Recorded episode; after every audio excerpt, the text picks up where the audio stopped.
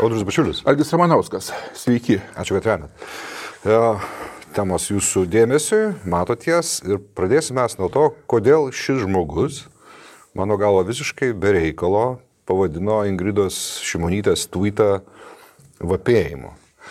Ir, ir tu įdėjai tai kartu su kita, su kitu savo posilu, nu. kuris fone to, kad Šimonytė neva vapa, nors jinai išdėstė labai gražiai ir aiškiai. Viską pakarto, ką jinai išdėstė. Aš dabar neatsimenu, bet aš be abejo skaičiu. Bet e, šalia to tu įdėjai kitą poziciją ir Kokią kitą poziciją? Apie tai, kad sutarta dėl e, Novičioko, dėl, dėl Sputniko. Nu, tai tai būtent. Tai, tai palauk, palauk, aš užbaigsiu mintį. Ir, ir tos dvi pozicijos gavosi taip, kad pirma, į, į, į, kuri mano galva yra daug, daug ko, kas keitė galvą, yra mhm. negatyvi, ji iš... Um, išteisino tą antrą poziciją, kad atseit gerai, kad uh, Maskva su Berlynu sutarė. Mhm. Aš dabar, kad, kad tai... žmonės suprastų, apie ką kalba eina. Mhm. Angela Merkel vasario 3 dieną mm, pasakė, kad Europos, Europoje yra sveikinama, sveikintina kiekviena vakcina nuo COVID viruso, įskaitant Sputnik 5 rusiškai. Pabrėžiu, tai buvo vasario 3 dieną. Vasario 5 dieną Šimonytė ir Merkel kalbėjosi telefonu. Mhm. Nu, kaip visada Twitteriuose yra parašoma, kad viskas buvo labai faina, labai gražu.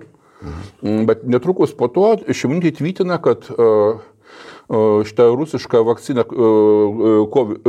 Sputnik 5, tai... Tai hybridinio karo. Jo, tai, tai Putino hybridinio karo uh, įrankis. Mhm. Iš esmės jinai uh, parodo riebų faką Angelai Merkel. Kodėl? Todėl, kad jinai jau žino, jinai negali nežinoti, ne, nebent, o jeigu nežino, tai vadinasi, jos visa tarnyba siaubingai blogai dirba kad Angela Merkel, o pirmas dalykas, yra siaubingai spaudžiama politinės e, padėties e, Vokietijos viduje su e, praktiškai nevykstančia vakcinacija. Mhm. Vokietija neturi vakcinos savo, Prancūzija neturi vakcinos savo, visa Europa neturi savo vakcinos ir tu pats matai, kokie yra maži vakcinavimo skaičiai lyginant su Britanija, iš kurios buvo ilgai šaipamasi Europoje, kad maždaug Britai išėjo ir dabar jiems bus blogai su Amerika, iš kurios irgi buvo šaipamasi, kad uh, durnas Trumpas viską labai blogai padarė. Nu, aš jau ne, apie Izraelį nekalbu, Izraelis, nu, ne tie dydžiai. Bet čia mes kalbam apie didžiasias valstybės. Ir jie sėdi be vakcinos. Ir o, o, o Merkelė nuosės rinkimai, rudenį arba spalio, rugsėjo arba spalio mėnesį pasirinkimai ir labai svarbus rinkimai. Nes visiškai e, nauji lyderiai, neaišku kaip ten bus, jinai negali atvesti e, Vokietiją į rinkimus, o tokiam stovi, koks yra šiandien. Vat. Ir jai tinka bet kas iš tikrųjų. Net Sputnikas. Taip.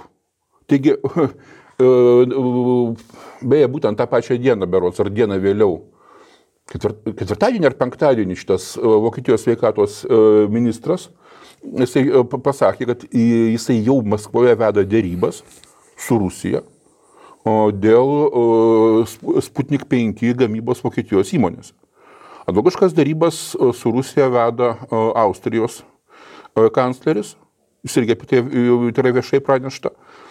Mm, prancūz, prancūzai irgi netmeta tokios galimybės. Ir vat visam šitam fone mm, išlenda šimonytė ir nei iš šio, nei iš to drebia. Iš esmės, sakau, nors pjauna į veidą uh, Europos pagrindiniam žaidėjam